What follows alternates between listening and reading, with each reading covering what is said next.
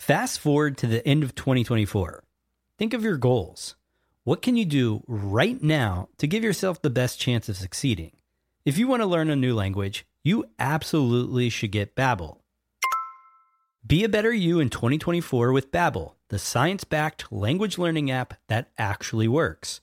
Don't pay hundreds of dollars for private tutors or waste hours on apps that don't really help you speak the language. Babbel's quick 10-minute lessons are handcrafted by over 200 language experts to help you start speaking a new language in as little as 3 weeks. I absolutely love Babbel because their courses help me learn real-life conversational skills. It's so easy to learn how to order food, ask for directions, speak to the locals without having to consult language apps.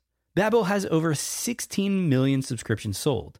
Plus, all of Babbel's 14 award-winning language courses are backed by their 20-day money-back guarantee. Here's a special limited-time offer for our listeners. Right now, get up to 60% off your Babbel subscription, but only for our listeners at babbel.com slash SPP. Get up to 60% off at babbel.com slash SPP. That's spelled B-A-B-B-E-L dot com slash SPP. Rules and restrictions may apply. When you need mealtime inspiration, it's worth shopping Kroger, where you'll find over 30,000 mouthwatering choices that excite your inner foodie. And no matter what tasty choice you make, you'll enjoy our everyday low prices, plus extra ways to save, like digital coupons worth over $600 each week. You can also save up to $1 off per gallon at the pump with fuel points. More savings and more inspiring flavors make shopping Kroger worth it every time. Kroger, fresh for everyone. Fuel restrictions apply. This week's episode is brought to you by FreshBooks. FreshBooks is excited to announce the launch of an all new version of their cloud accounting software to help the self employed. Create and send professional looking invoices in less than 30 seconds. Set up online payments with just a couple clicks and get paid up to four times faster. FreshBooks is offering a 30-day unrestricted free trial at freshbooks.com/sp and enter Smart People Podcast in the How Did You Hear About Us section. That's freshbooks.com slash SP. The podcast where we talk to smart people, but not necessarily done by smart people. That is an awesome question. This one goes down probably on one of my top five. Hey, I like nutrition. I like to eat food. This is the coolest thing ever. We're going to do this forever. I wish I paid more attention in that class. You know, I'm going to be honest, I don't understand that. As a man, I just I don't get it. Welcome to smartpeoplepodcast.com. Hello and welcome to Smart People Podcast, conversations that satisfy your curious mind. Chris Stemp here, and thanks so much for tuning in. I have to say, you're in for a real treat today, and I was just so excited to bring everyone this episode because I had a chance in this episode to sit down and talk with my colleague and friend, Todd Davis. Todd is an expert in all things people related. We'll get into his bio here in a minute, but what we're really covering is this idea that the results we get at work and in life are incredibly dependent on our relationships. Because if you think about it, all of our results that we get, specifically in the workplace, are achieved with and through other people. We never do things in a silo anymore. We have to manage multiple teams, multiple people, deadlines, clients, customers, friends, loved ones. There's so many relationships. And what Todd is talking about today is how to get better by improving those relationships. In fact, his brand new book is titled Get Better 15 Proven Practices to Build Effective Relationships at Work. So let's talk a little bit more about Todd. I mentioned he's a colleague. Todd has been with Franklin Covey for over 20 years and currently serves as the Chief People Officer and Executive Vice President. So he's responsible for global talent development in over 40 offices and 160 countries. And I know many of you know about Franklin Covey because you know I work for them, but they truly are a leader in consulting and workplace training. And for Todd to be at the helm of such a strong culture really speaks volumes for his ability to manage relationships. Todd has over 30 years of experience in human resources, talent development, executive recruiting, sales, and marketing. And as I mentioned, he is the author of the upcoming book, Get Better. So as you tune in today and listen to this interview, think about the relationships you have at work. Think about the results you're trying to get. Maybe you're a small business owner, maybe you're a creator, and maybe you are a manager or a leader. Whatever it might be, consider the nature of your relationships. How would you like to strengthen them? And how would strengthening those relationships get you the results you want? So that's it for my intro. I want to get into this thing. I'm excited to bring it to you. We are Smart People Podcast. You can find us on Twitter at Smart People Pod and at smartpeoplepodcast.com. We would love to hear from you. Leave us a review on iTunes and let us know what you think. Here it is, our episode with Todd Davis as we talk about his brand new book, Get Better 15 Proven Practices to Build Effective Relationships at Work. Enjoy.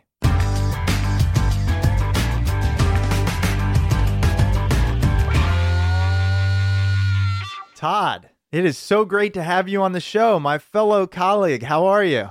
I'm great. It's a, a, pleasure to be here and an honor. Thank you very much. You know, I know how busy you've been. Well, probably your whole life, but for the past couple of uh, months, just to know that I've gotten two hours on your calendar is is really an honor. I have to admit. well, you're, you're very kind. The honor is mine. Thanks for thanks for having me. Yeah. So, uh, of course, we're going to get into this brand new book you have out uh, called Get Better. But I want to talk about and I want to let the listeners in on this idea of, you know, of Franklin Covey and the culture that we have. They know that I do workshops for Franklin Covey. They've heard the years of kind of my background. Um, so it's going to be great to get it from somebody who sits at the table, if you will, such as yourself. And I want to start with this. The mission is to enable greatness in people and organizations everywhere.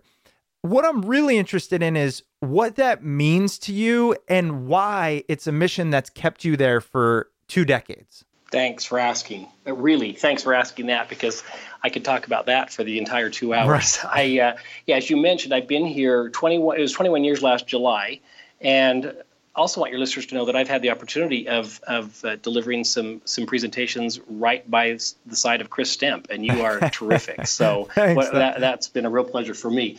But to our mission statement, we enable greatness in people and organizations everywhere. As the as the chief people officer, which is my title, I love our mission statement. I am I am it's it's galvanizing. It really brings us together. It's I guess the word would be ennobling and the reason we're also passionate about it, and in particular I'm so passionate about it, is that I, I really, truly believe that greatness lies within everyone. Everyone has the possibility, and, and most aspire to be great. I don't mean great to grandstand, to pound my chest and say how awesome I am. To be great in contributing, to do something, to be a part of something that matters, to add value to something. I had well, I have the privilege often of, of, interviewing finalist candidates for senior positions at our company, and we had a series of those yesterday with some folks. And but often people ask, you know, tell me about the culture. You've been here 21 years. Tell me about the culture at Franklin Covey. That's a pretty broad question, but my face lights up. I can feel it light up. I love when they ask me about that because are we perfect? No. But is the reason I'm here for 21 years, we have such long tenure with so many people here, it is in fact because of the culture. And culture can be you know, defined in, in a lot of different ways, but it boils down to the behavior of our people, the type of people we work with. We work with people who aspire to greatness, who who um, certainly need to make a living and, and compensation, all that's important, but equally as important is what they do, that they're making a difference in the world of, of corporations, of the education market, of all the various areas that, that Franklin Covey works in.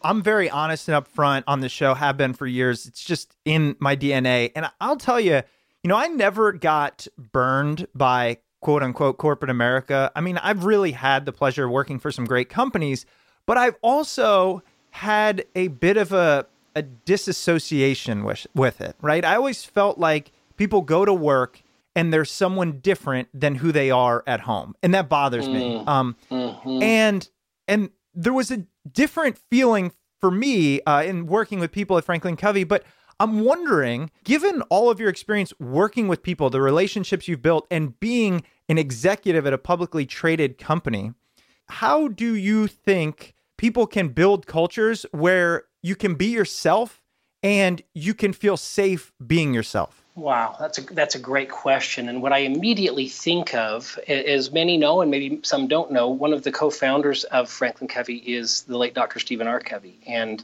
uh, you know the the best-selling author of Seven Habits of Highly Effective People, uh, along with many other books. And his entire philosophy around everything he taught and everything he created was around a whole person paradigm. Exactly what you're talking about, Chris.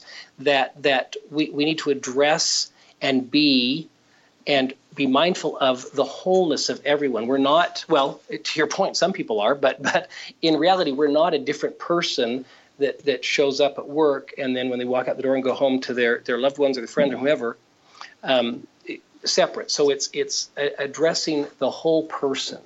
Um, I, I I believe well. I don't just believe this. One of the one of the, the great benefits and, and the attractiveness of people coming to Franklin Covey to, to work with us is total absorption in our content you know whether you're actually one of our consultants like yourself who's out delivering it and teaching it whether you're one of our client partners who's out uh, you know securing new clients whether you're in accounts receivable whether you're in payroll whatever you're surrounded by this these timeless principles of content which which are all about the whole person uh, about you know the the four great human needs of living loving learning and leaving a legacy.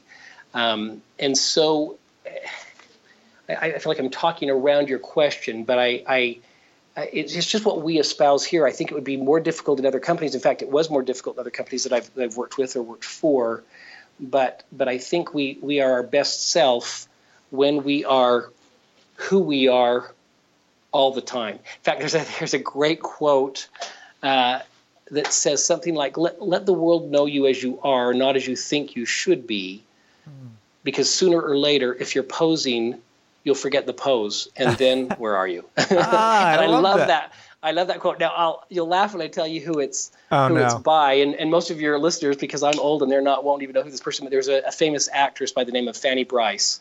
Um, there was a, a, a, musical on Broadway many many years ago that um, uh, Barbra Streisand won her first Academy Award in portraying Fanny Brice called Funny Girl, and that was a quote by this this actress Fanny Brice. So forget that it was an actress because sometimes we don't you know get Yeah. much validity to their quotes. But I thought what a, what a great what a great thought. You know, let the world know you as you are because if you're posing, you can't keep that pose up forever. Put yourself in the shoes of somebody who's maybe a, a entrepreneur or they're running or or high up in a startup or even their family. Um, they want to create this idea. And given you have experience building cultures, eh, how does somebody instill this idea of a whole person paradigm in an environment sometimes that leads us to not want to bring our whole self? Yeah.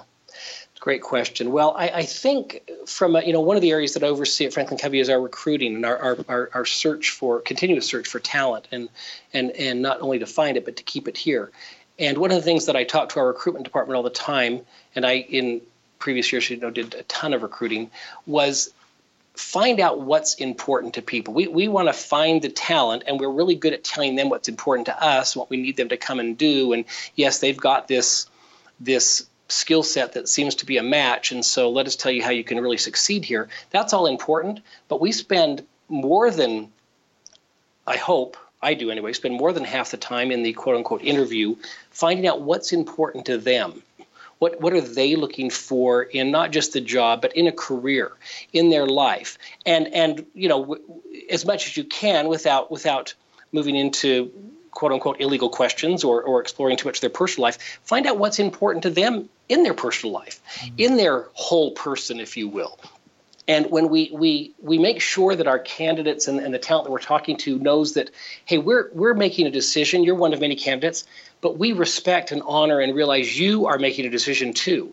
And and you're so talented that we suspect we're one of many choices you're going to make too. And we, we really try and instill with a lot of humility um, a sense of look, this is we have very long tenure here. Do we lose people? Do people quit? Do we let some people go? Yes, but but much lower numbers than than what's the norm out there, and it's because we take a long time, not just for time's sake, but we take a long time to ensure that we're super passionate and feeling like this is a perfect match and that they are feeling that way too. And I think because we really focus on that, which might be a little unusual for some companies, really making sure that they want to be here, I think that helps us to increase the odds of this being a long term match because they, they sense that we're interested in, in filling the position with a talented person, but we're also interested in them as a person and their success and their happiness here at work and also in their in their personal life. You know, as you mentioned, you you've done a lot of interviewing, and I think that's a, a skill that a lot of people want to be better at, and it's it's a critical part of success.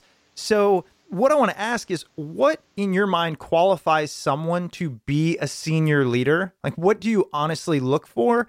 And assuming that, since we just covered some, assuming that you know you find some match in mission and and so getting into perhaps the more tactical or or practical what are you trying to evaluate to see if this person is going to be successful in in what they do and what they bring to the table yeah another great question you must have done this before you're really good at this a couple times, couple so you know obviously it varies with the role we're looking for but i'll tell you um, one specific question that i ask and it's just top of mind because, like I said, I, I, interviewed some final candidates yesterday for some pretty key positions, and two of them said, "Wow, I have never been asked that before." And I thought, wow. "Well, good. That means we're into something." Hmm. And the question is this: it, so, so, so certainly we've done an evaluation of their background, their skills. Um, uh, the, the the track record for success they've had in, in whatever given area that we're talking to them about, but the ability to receive and do something with feedback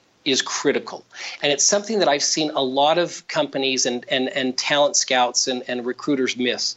Um, we've, we've learned this in, in a tough way sometimes. We'll, we'll, not anymore, but we've hired super talented person and they come on board and they're a good person. Don't get me wrong, I'm not saying they're a bad person, mm-hmm. but they are incapable of adapting or, ch- or changing. Mm. You know, they're so accomplished. We find somebody who's so accomplished in their career that they, not from an arrogant standpoint, but they're just so set in their ways that they're, and it's that's a critical competency. I don't care what company you're in. That is, you know, it's the, it's it's it's the one constant, and that is change. is happening all the time. So we're adapting, recreating ourselves, recreating roles, doing things differently very often. And and if we don't have people along with all of their other great skill sets that that have this ability to not be not be wishy-washy, but to be able to adapt and change and, and receive feedback and change with that feedback, we're, we're in trouble. And so it's a it's a big area of focus. So what I ask specifically candidates is I'll say, tell me about a time and it might have been this past year and it might have been 10 years ago in your career but sometime when you got feedback from someone maybe it was your boss maybe it was a coworker maybe it was just a friend you got feedback and it kind of stung you were mm-hmm. maybe offended or defensive, and but after you got over that defensiveness, and, and the candidates are always looking at me like, "Okay, where are you going with this?" But I say, after you got over this defensiveness, you thought to yourself, "You know what? She makes a really good point or okay while i see it differently i'm going to try what he suggested. And you actually implemented whatever it was they told you you weren't doing so well or you could do better and it made a difference. And in fact it's something that you remember to this day because it actually improved and changed your your track record for success. And, and i've tried to figure out a way to shorten that and and i haven't but but they it, it is i'm not saying this with any ego. It is a great question It is because you learn question. you learn. Thank you. I'm going to copyright it. You learn so much from that question. I will have people who, good people, all good people, but who'll say, "Gosh, I, I know I have some. I just really can't think of any." That tells me a lot right there. Mm. Okay, so you probably maybe you get feedback a lot. You don't even hear it or you know if somebody really struggles to think of something they're a good person but that that concerns me on the other end, somebody will say, "Oh yeah, I have something at least once a week." Well, then I'm concerned about that right, too. Right, You know, but people will say, "Oh, I've got several examples. Let me think about that for a minute." Well, here's one, and then they'll give me an example. Now, if it's an example of, well, I'm just I'm told I I work too hard, that I sometimes don't have enough oh, life yeah. balance. They've read that out of uh, how to answer the question of you know what could you improve? And so i said okay that's nice because we sure wouldn't want somebody here that works too hard. I will joke with them and tell them i said tell me about some feedback something you were doing and and when people are real Mm-hmm. And I will, I'll get, I'll share with them some of mine so that they feel like, okay, I don't have to be perfect in front of you. Right. And, but when people are real and they can come up with two, three examples, even one example, and they talk about, oh, I was, I was a know-it-all. I went into this sales job and I went on a sales call with my manager and I just went in and told everybody what to do and everything else. And then my manager told me, you, you got to take a step back and humble yourself. Here's the problem. And it was a big slap in the face. And I was so glad he or she did that th- those are the kind of people we're looking for, not not just because they were shot down or humble, but because it tells me they are open and will continue to be open to to feedback. Actually, the question, the reason it hit home for me is because I will say, if you want to learn how to take feedback or at least be subjected to it, come work for Franklin Covey. And I say that I say that in the sense like maybe it's I only have one one view, right? But when you stand mm-hmm. up in front of 10, 20, 100 people uh, multiple times a week and then get surveys and feedback and co- I mean, it, it definitely took me by surprise. It was something yeah. I was not necessarily prepared for. I can think of two moments instantly that you are referring to, but mm-hmm. man, both times that person was in the right. And it was my ego that jumps up and says, "No, no, no, you don't understand." And so I, I that's why I, have such affinity for that question. I just chuckle inside. Um, well, I'm so I'm so glad you asked that. And just one thing, and again, I'm not here trying to plug Franklin Covey, although I have been here 21 years and uh, and I'm never going to leave. But but what you just cited, it's because it's done with the right intent. Yes. Again, back to the intent is we believe, and we're we're we've got as many problems and and and, and you know areas for improvement. Every one of us does as, as the next person. But we believe that really greatness lies within everyone. So when feedback is given, like you're talking about, like I've been given all the time, I, I don't doubt that it's anything but with the intent to help me do better, to be better. And, and when you when you are when you're sure of someone's intent or when you feel comfortable trust that intent it it takes on a whole different meaning and it really allows us to continually be improving Absolutely. And actually, that is, I'm going to just go ahead and give the listeners something because they love these takeaways. One of the, the best things that I've learned, and I, I kind of talk about now, is this idea of stating your intent up front. I was just doing a mm-hmm. project management course yesterday, and we talk about having the, the difficult conversations. And I, I joke with people, I say, you can use this at work, and I use it with my wife because we're going to miscommunicate. But if I say my intent then at least we can both start off there. And actually, the first time I heard this idea of people judge you on your actions, but you judge yourself on your intent was mm-hmm. at a culture event with you. It's really funny, mm-hmm. actually. And so that's something that if you're listening to this podcast, take it away right now. State your intent up front in any difficult conversation, and you're going to start much further ahead of the person that assumes we know each other's intent. Great point. That's my take. Glad you brought that up. But um, all right. So here's the thing, right? We've been talking a lot, you know, about Franklin Covey and different things because the reason we're both passionate about it is this whole podcast was built on getting better. It, it's built on utilizing knowledge to further yourself however you want. And so that's why I think the new book you just wrote is, is called Get Better 15 Proven Practices to Build Effective Relationships at Work. And I think it summarizes things so well because one of the things that I've noticed is core in Franklin Covey is it's not just about giving information, it's about providing practices. And so I, would like to hear from you why the company and your book has such a heavy emphasis on practices instead of information and rules and laws and, you know, Dr. Covey's research. Why practices? Well, yeah, thanks for, for letting me talk about this book, which we're certainly excited about and proud of. First of all, there was a there was a contest to see if you could create a book with the longest title yes. ever yeah. known. That's so, so get better. Fifteen proven practices to build effective effective relationships at work. Uh, no, I, am joking. We yeah. love the title, but but why practices? Because these this book is based on as all of our content is based on timeless principles. And i've been in a unique position as the as the chief people officer to utilize and see utilized these these principles. And it's it's overwhelming. The principles and the and the and the uh, paradigms the tools they're overwhelming. So we can go to a seminar or we can read a book or we can hear someone you know chris stemp speak about all of these. And wow this is incredible what a great story, or what a great example, or what a great metaphor. what do I do? How would I even begin to incorporate this? And so the reason we specifically chose the word practices and why we implement practices in everything we do is let's not just give great, meaningful information. Let's help people start. Let's say you are here, here's what you do next. And some of it can be can feel overly simple and yet I have experienced in the keynotes I'm out doing on this and, and what I've done for the last 21 years, when when when it looks like a duh, and then I'll put, you know, duh as in, yeah, that's obvious. And then when I'll ask somebody, so when was the last time you did this? Well, yeah, I really do need to start doing that. So we, mm-hmm. we really do simplify it, not because people are dumb, people are brilliant, people are smart, but it's it's so obvious and simple that we are going to get to it tomorrow. We're going to get to it next week, and all of a sudden our life's gone by, and we have never started doing those things. So so that's we, we, we break it down not not into dummy language, but just into step by step ingredients, just like if you're like me and you have to read every word of the back of the cake box if you're going to make a cake. we, we want a formula for people so they know where to start and how to how to start implementing this or that particular practice into their lives. Absolutely. It's funny as you talk through that, I think about that phrase that we hear, we say, right? Common knowledge is not always common practice.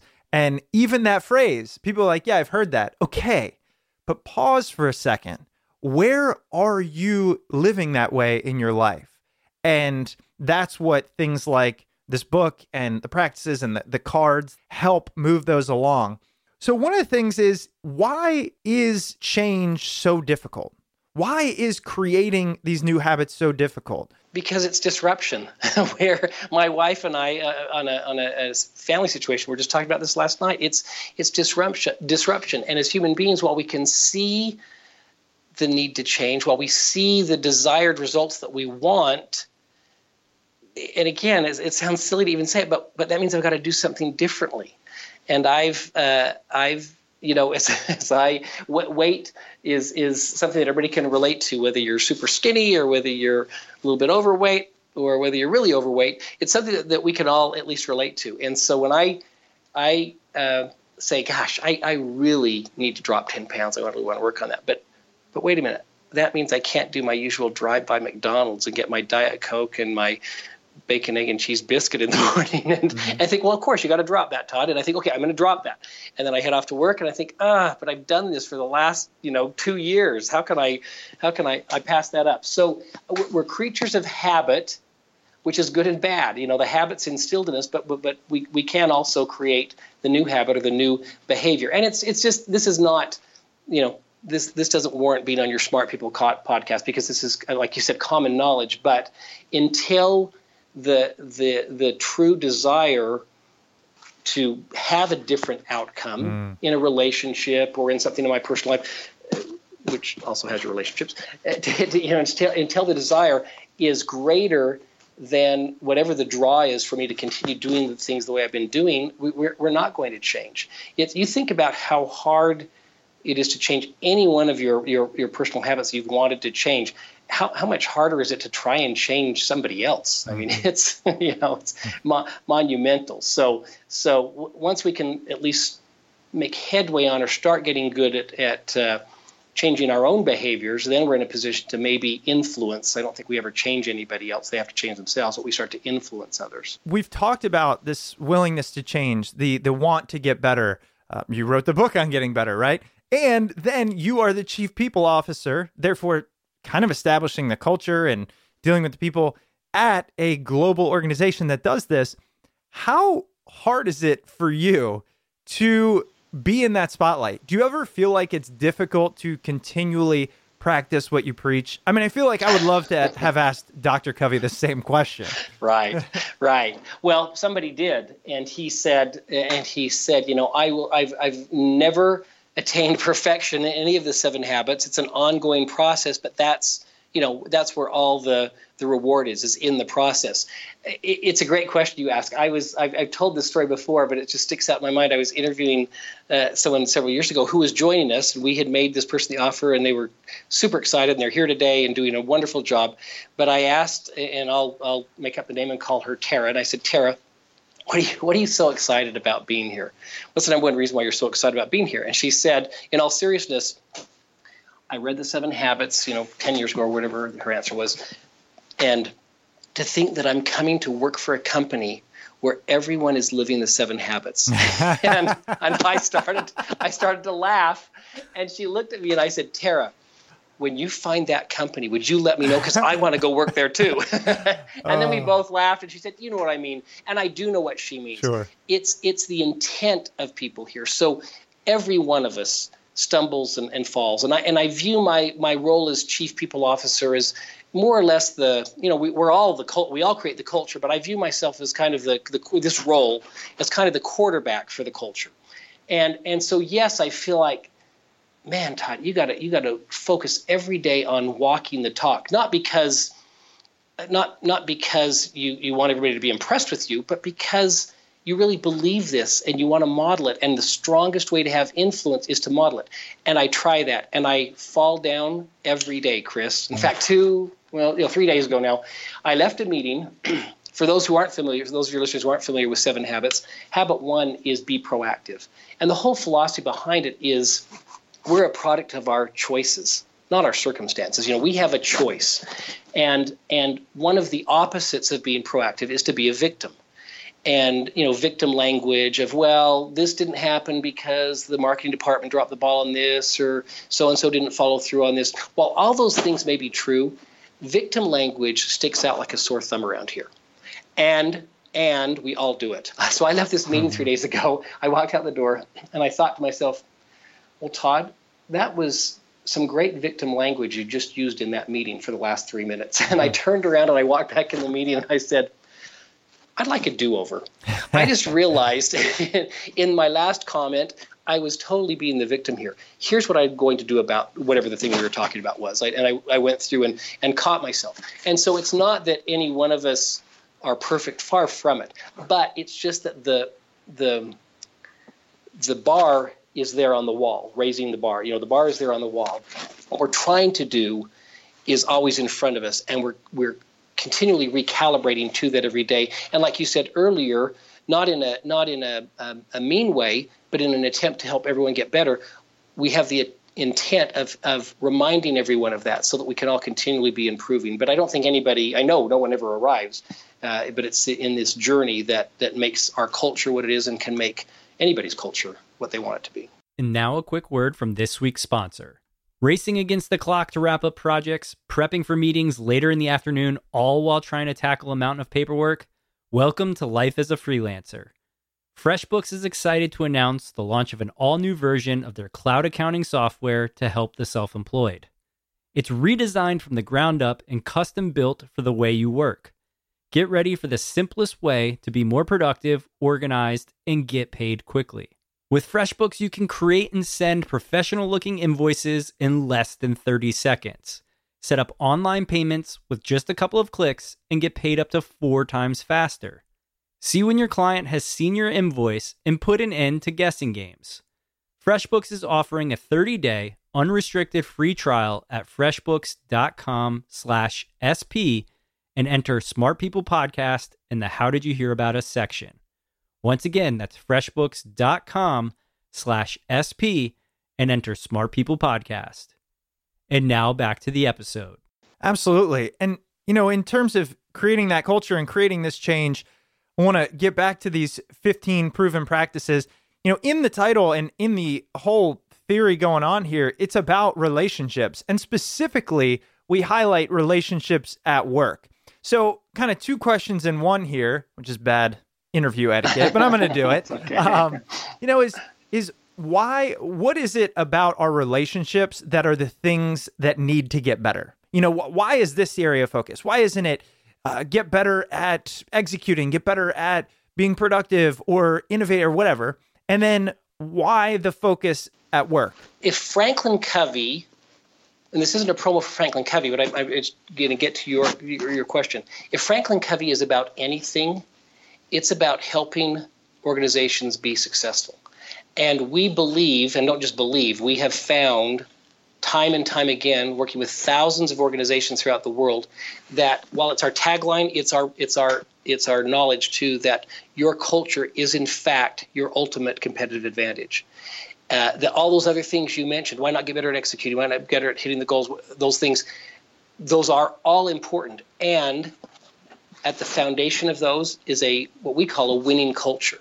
When you have a winning culture, you still have to have all these other things, but it drives all those other things. That I did an interview yesterday, and we were talking about the tie between employee engagement and productivity, and which which does which for the you know which one comes first. And it, it is absolutely the level of engagement that your employees have drives the productivity in an organization, drives the ability to execute on the goals, drives everything else that's important, drives the revenue that a public company has to bring in, all of those things. So so that culture is critical and culture is a lot of things you can define it a lot of ways it, it, it, starts it certainly does start with the mission and the values and the vision posted on the wall but it's the the spoken and more often than not the the unspoken norms and values and systems of an organization. It's it, it ultimately boils down to the nature of the relationships between people. It's the collective behavior of people. We were talking about behavior a few minutes ago, and culture. In the end, you might say it a little bit differently, but but but our our our, our, definition is the collective behavior of your people. Absolutely is the culture. I don't think anybody would argue with that. And that collective behavior is driven by the nature of the relationships between people. So if you can yourself and if you can help others become masters at their relationships, the types of relationships they have, not manipulative, not in a manipulative sense, but in a sincere relationship driven company, you will have, you will attain this winning culture, which again drives everything else. So that's why I'm so passionate about this, and it's the, the important focus on relationships. And such a great summation. So I want to then ask this, which is something, you know, I did ask. I asked myself when I came to Franklin Covey, I thought, look, this is great. I believe in all this. But again, it has this work focus. You know, we, we're going into companies. Why, why do we have to be going into companies? Why can't we be just telling people, you know, I have such a passion on helping people do what they want, be who they want. So I have my own thoughts here, but that's not what's important. I'd love to know, you know, your thoughts on why the focus on work, why we're primarily working with organizations. Well, it's a great question, and our and I talk about this in the book. It's not in the title. You know, the title, of course, is 15 Proven Practices Build Effective Relationships at Work if if you know we would have won the award for the long title if we could have said relationships at work and at home or in your personal lives but that, that didn't fit on the cover. But that is really the intent chris. So thank you for asking that. I mean it's it's no no secret at least to anybody at franklin covey and most organizations i'm familiar with that we spend more of our waking hours at work than we do at home. And that that at least in this country and that can seem you know a bit odd but nevertheless it is it is today's reality. And so if i as, as I focus on and improve and learn how to develop effective relationships in the majority of my waking hours, it's absolutely throughout my entire whole person life. It absolutely carries over into my personal life. Every one, every one of these 15 practices, every one of the seven habits, every one of the four disciplines. Have you noticed we're kind of big on numbers here at Franklin Yes, Covey? I have, yes. Okay? but, but every one of these 15 practices, which we're talking about specifically, are, are, are relevant – equally as relevant to, to, to any relationship in your life, whether it be at work or, or in your personal life. Now I can just imagine people hearing this. All right, guys, you got me primed. I want to know, you know, how do I get better and how do I actually take action on it? So I have a, a question here, and I want to ask you because we can't go through all 15. It would take the entire show. What? Yeah, exactly. What? Exactly. They'll have to. Okay. They'll have to buy the book, right? Um, but you know, I do want to know your top three. But I, I even want to know if you could sum them all up or perhaps pick one. You know, if somebody were to say, I want to get better at my relationships in general, okay, I want to be more Mhm. effective in my relationships. We'll talk about the practices, but is there an underlying theme you found in all this time of working on our content, being in organizations, helping build cultures, all that, that sums up your experience of how to be better in relationships? Well, that is a loaded I know, question. I know. That's why it's, it's a tough one. I mean, maybe there's no answer. Yeah. Well, let me let me no let me let me tell you what the thought that immediately comes to mind. Our certainly in the Get Better book, but in everything we do, I say we believe, but I also want to to back that up with we have found that our paradigms, the way we see things, drives everything else. Drives everything else. The way I see the potential in an individual, the way I see the opportunities that I have or that were passed over, the way that I see, you know, some abhorrent behavior of someone and that I that I contemplate, I wonder what would have made them say those things or do those things. The way that I see things drives everything else. So so practice number 1 there are 15 practices. It's a lot. And we're not saying, okay, you got to go through these 1 through 15 and do this in this order and everything else. You can pick up this book and you can start anywhere except for practice. I would read practice one first and then go to any of the 15 practices that catch your eye or think, oh, that's something that I've wondered about. I could use more help. Practice one is called Wear Glasses That Work. And it's this entire um, philosophy of do we have the correct paradigm? You know, are you seeing people and situations accurately? Have you ever discovered that your version of, we'll call it the truth, wasn't so true or complete after all. That's happened to me many times. We make assumptions. We we go based on what knowledge or experience we do have. And while that's somewhat valuable, it's it's less than helpful if we decide, well, that's true for everybody. Everybody sees things differently. We've all had a, a different journey to be on. In fact, I was just talking to someone yesterday who lost a loved one, and and I, I in the discussion, I said, you know, I, I always worry when someone says, "I know how you feel," because None of us know how anybody else feels. If you've lost your father and I've lost my father, we both know we both lost a father, but we probably had very different or somewhat different experiences with our father. So no one knows how somebody else feels. And I think that's really important to remember when we're thinking about wear glasses that work. When I was in the second grade, I got my first pair of actual glasses. And you might laugh at mm. this, but I remember putting them on and seeing leaves up on the trees for the very first time. You're wondering what kind of parents do I have that didn't. But back then we didn't have the you know the routine eye test starting in preschool like we have now. And and while I knew there were leaves, when I look at the trees, I would see kind of this green blob, and I just thought that's what everyone saw. It didn't bug me. I was a little second grader. I put on these glasses and, and I finally saw things that were accurate and how they really were. And I used that example not to be cute, but to, but to say that's the philosophy of stepping back and thinking, wait a minute, this is my version of the truth, but I don't know if this is everyone's version of the truth. Mm. And so back to your earlier question about, you know, why the, the actual practices, in this particular practice, we talk about the, the, the activity of, of thinking about a situation, a relationship, or, or a, pro, uh, something in your life that's not a circumstance that's not going as well as you'd like it to. And take a few minutes and write down all of the things, all of the elements of this particular situation or this particular bad relationship. And then go through and circle each of the items that you and anyone you asked about would agree with. Because those are, in essence, facts. And I'll tell you, very seldom mm-hmm. do you find many of those things you can circle. Because when you start thinking well i don't know if everybody would see it this way so it it, it sounds simple but it helps people take a step back and say gosh i have some pretty strong held opinions on this but they're not facts they're my opinions and they might be right but they might be wrong and all of a sudden opens up this world to maybe maybe considering a different paradigm on that situation. So sorry to be so long-winded, but that is kind of a foundational practice. That's why it's practice number one to all of the other practices in building effective relationships. The idea of paradigms to me was so powerful when I kind of first encountered it, and so I can attest to it. And I can also attest to I had LASIK uh, in my early 20s, and I just remember this is crazy for anybody who's had LASIK you you have bad vision. You go in, they cut your eyeballs, right? You put on these these things where you can't see, and you you take a nap, and you wake up and you can see perfectly. I mean, it is like that is neither here nor there, but literally, whenever you're feeling down, think about those things, right? Yeah. Hey, or go get LASIK. Yeah, go get LASIK, and somebody just cuts your eyeball, and you can see. It's crazy. Anyways, um, but so that was a great introduction to the practices. And what makes them so powerful is this idea. Okay, here's what you do write down the thoughts, circle the ones that everyone would agree, would agree with, identify the ones that they wouldn't, and see where you're looking at things. That's simple, but, yeah, but powerful. Right? That's a practice. And then again, because the list is long of things that you didn't circle, at least in my mm-hmm. experience, mm-hmm. so choose one of those. Mm. Choose one of those and really push yourself to say, would this be worth reconsidering? And maybe I should either go talk, you know, it varies with the situation, but maybe I should go talk to this person about this or talk to others about this. And again, it ha- all has to do with being open to perhaps changing your paradigm. Right.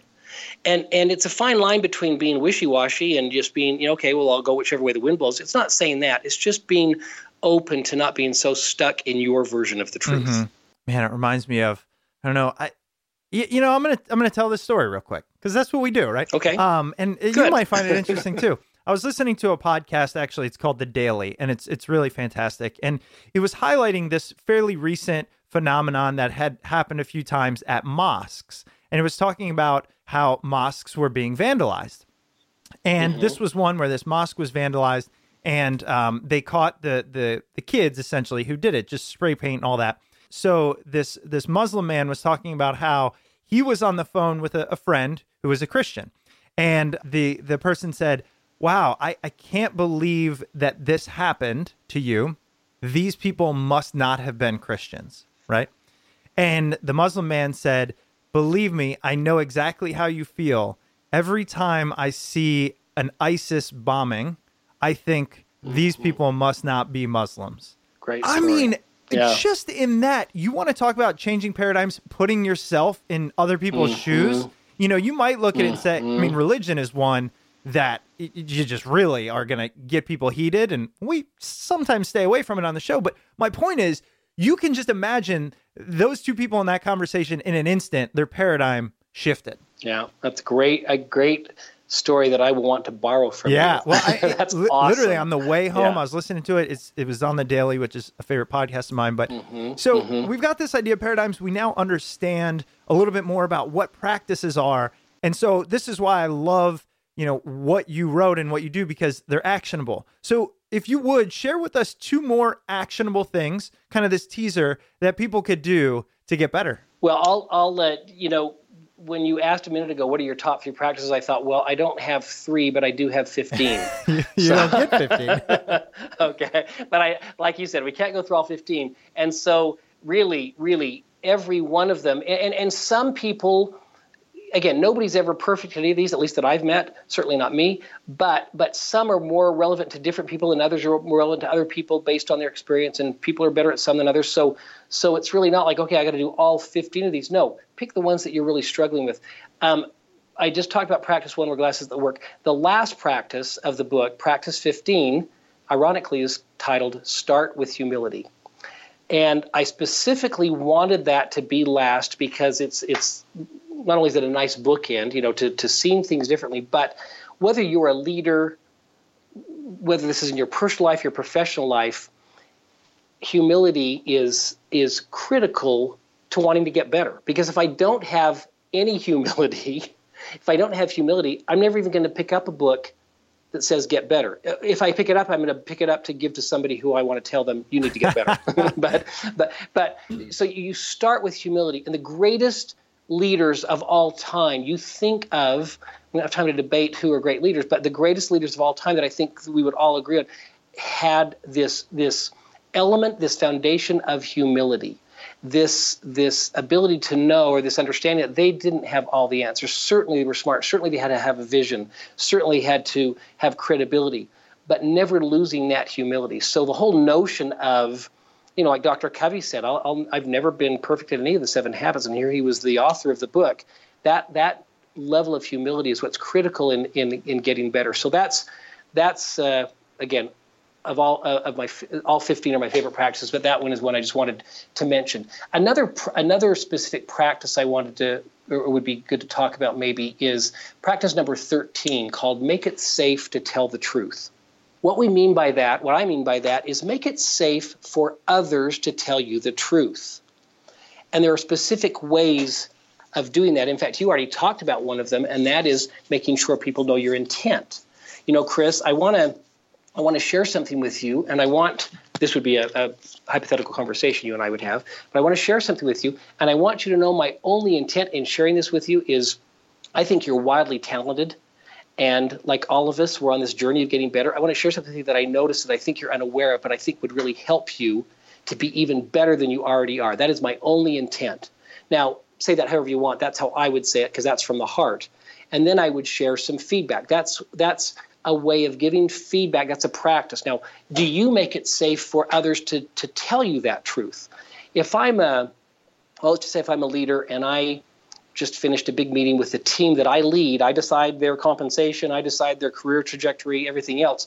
I finish this big meeting and then I go into your office, you're one of my team that reports to me, and I say, Hey, Chris, what did you think of the meeting I just led? Well, what are you going to say? Of course, you're, if you're smart, you're going to say, hmm. "Well, Todd, that was really great. You're an awesome leader, and I kissed the ground you walk right. on." You know, that that that. So now, a, an example or a practice of making it safe to tell the truth, as we suggest, as I suggest in the book, is for in this hypothetical example, for Todd to go to Chris two days before the meeting and say, "Hey, Chris."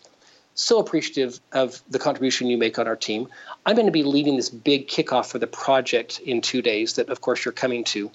And I really want to continually be getting better at the way I conduct meetings, at the way I'm leading. I understand I'm the leader, but I also know I have a lot of area of improvement. Would you mind, in addition to participating in the meeting, would you also take notes of things that I could be doing better as I conduct the brainstorming session or as I conduct this or that? And then I'll and then you and I could get together maybe a day or two after the meeting so you could review those with me because I really would like to continually be improving in the way I'm, I'm leading this department. That's a way of making it safe to tell the truth. Chris then is feeling like, wow, you, you don't just want me to tell you how wonderful you are. You really want my suggestions. And I feel okay if there's something that you've always been doing that's driving me crazy in the meetings where, for example, if we're brainstorming and you always share what your idea is first, well, the rest of us, you're the leader, the rest of us feel like we got to, you know, go with that idea.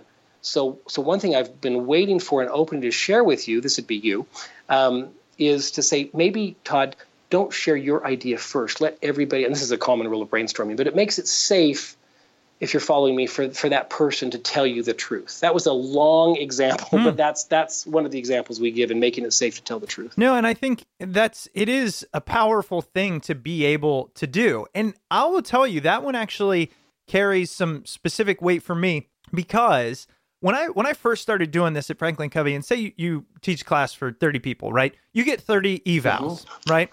And mm-hmm. it's only natural to run to these evals and see what people think. And and you get 28 that say it was great and two that say you stunk and then focus on the two, right?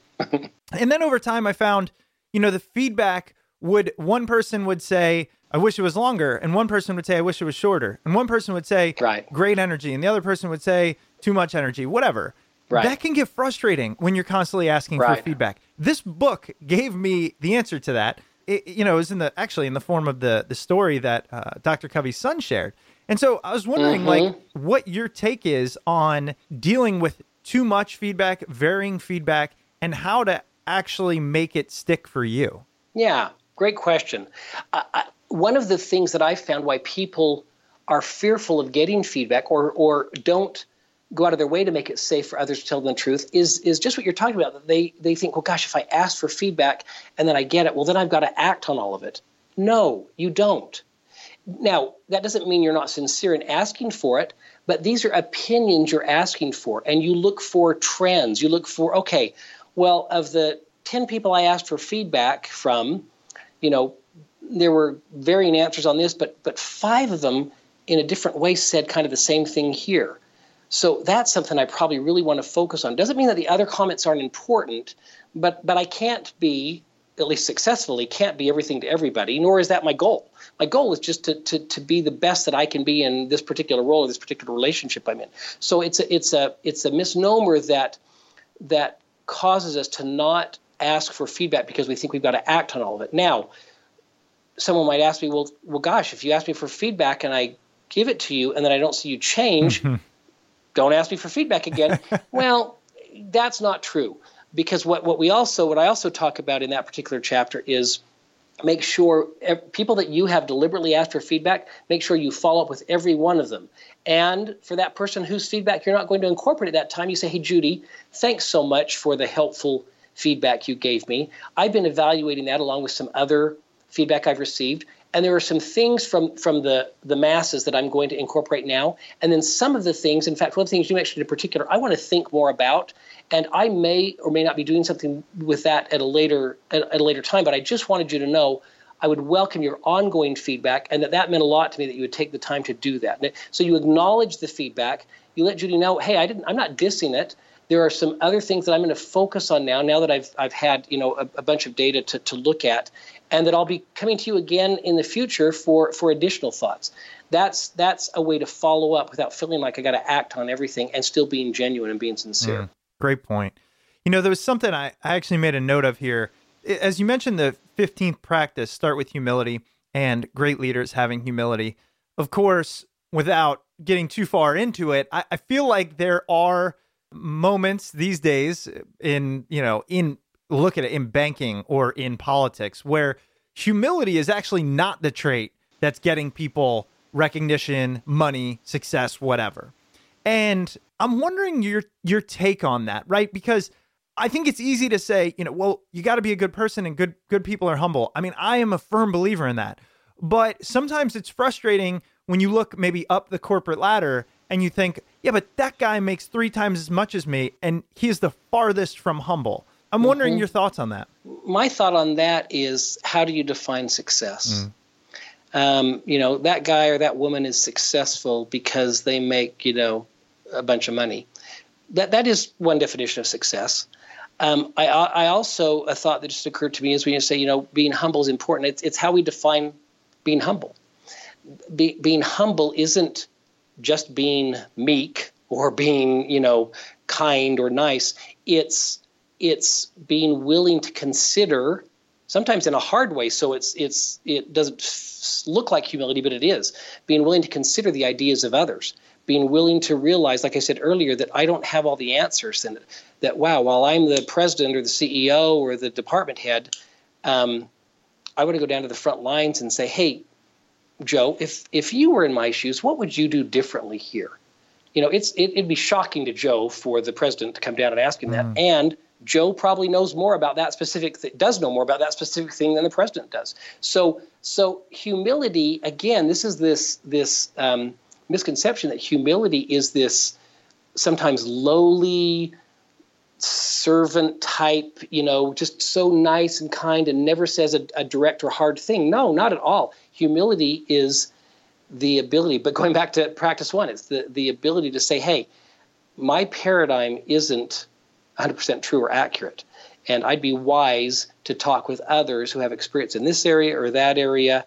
And, and so those, those types of leaders uh, are also at the top of the, uh, of the compensation chain, and they have the respect and the adoration and the support and the engagement of the entire organization uh, that, they're, that they're leading. I'm really glad we covered that. That that was that was really insightful. I'm glad that that came out. So thanks for that. Thanks for asking. Yeah. Um. You know, the other thing is when I look at, and again, we've interviewed, I don't know, nearly 300 people, most of them authors, and a lot of the trends we type to see, or we tend to see, are things like the one way to be amazing, or you know, mm-hmm. um the shift, I think, in culture, right? We want it now, we want it fast. Did you have you ever mm-hmm. thought about or worried? Okay, 15 practices in a world where our attention spans are shrinking and really we just want quick fixes and top tips. We don't we don't want to have to do mm-hmm. things. have you ever worried that people might be scared off and for those that might be feeling that, how would what's your rebuttal? Yeah, well, yeah, I want to I want to correct that thinking right now. There isn't just one way to be successful there are actually 15. this is so, the way. yeah, this isn't, th- thanks for asking that. I'd love to clarify that on the book. This isn't, until you do these 15 things, you won't have effective relationships in your life, you know, at work or at home. That, that's not what this is. This is um, from my 30 years. Uh, yeah, 30 years now of, of experience. I've, I've observed and coached leaders and others at all levels within organizations. And, and from the hundreds, literally hundreds of principles and tools and paradigms found in Franklin Covey's World Class Solutions, I've identified those practices which I've seen time and time again be the real catalysts to positively influencing, in some case, even changing others, and therefore magnifying and, and enhancing their relationships so so these aren't okay you got to do these 15 things and then you'll have effective relationships these are things to accelerate and enhance the great relationships you already have to continually be making them better. And some of those that aren't going so great, which I haven't met anybody who doesn't have one of those right now, look at look through these 15 things and I bet you'll identify at least one and maybe two or three you're saying, ah, you know what? Those are three of the areas that I bet if I focused on and and we, this other person I focused on together, we could really improve uh, the relationship between us. So it's it's not a it's it's not looked at as a quick fix. These are based on timeless principles, and it's not. Don't let it be overwhelming. I can do all 15 of these. No, no. Read read the book, buy the book, yeah. and then read the book. and each of the each of the chapters of the book begins with a question. Um, like one similar that I asked you, you know, uh, practice three is behave your way to credibility. And the question up front of that chapter says, Have you ever tried to talk your way out of a problem that you've acted way, your way into? Or are you in a situation where your credibility is in question? If if both of those questions saying, No, that doesn't really apply to me, great. Skip over to another chapter. Um, you know, practice number four, play your roles well. The question at the beginning of that chapter says, Have you ever found that success in one area of your life comes at the expense of another area? Are you trying to juggle too many roles at once? And if you're going, yes, yes, well, you might want to dive into that chapter and see what you're telling me there is something I could start to do to feel a little more balanced in my in my roles. Mm. And and absolutely there is. So it's it's again not a, a, do these 15 things it's a read through this and see which ones at this point in your life and in your relationships might apply most to you terrific. Todd it has been a pleasure to to have you on. It's been a pleasure working with you and i think that you know i've i've gotten an advanced copy of the book. I've had a chance to read it to look through the practices and it's incredible. These things you can implement them you can see the change and as we discussed towards the beginning if you do want to create different outcomes you do have to try different things and this is a great way Correct. to do that. So i wanted to give you a minute to to kind of uh, let people know where can they find you. Of course, we'll link to the book. It's called Get Better: 15 Proven Practices to Build Effective Relationships at Work. And I'm sure Amazon's a great place. But um, where would you like to guide people who are listening? Well, uh, let me make sure that I get the, uh, the, the, the links right because I'm it'd be awful for me to misquote this as well. So I, I would direct them to uh, you know on, on, Twitter it's at Todd Davis FC or Facebook, it's Todd Davis FC, and Todd has two D's in it, or um, getbetter.com, as you said. Getbetter.com. I love it. Mm-hmm. Well, again, Todd, thank you so much for your time and for being on the show. It was uh, an honor to have you on. Thank you, Chris. The honor was mine. Absolutely. Thank you so much. Welcome back. I hope you enjoyed that interview with Todd Davis. Todd's book, Get Better 15 Proven Practices to Build Effective Relationships at Work can be found at your local bookstore and on Amazon. And as always, if you decide to purchase through Amazon, please go through the Smart People Podcast Amazon link located at smartpeoplepodcast.com slash Amazon. Any purchase you make through that link comes at no extra cost to you and it greatly helps out the show. If you're looking for other free and easy ways to support the show, head over to iTunes and leave a rating and review over there. If you'd ever like to get in touch with the show, you can shoot us an email at smartpeoplepodcast at gmail.com or message us on Twitter at smartpeoplepod. Be sure to head over to smartpeoplepodcast.com to stay up to date with all things Smart People Podcast. Check out the old episodes, sign up for the newsletter. We've got a lot of great content coming out, so we will see you all next episode.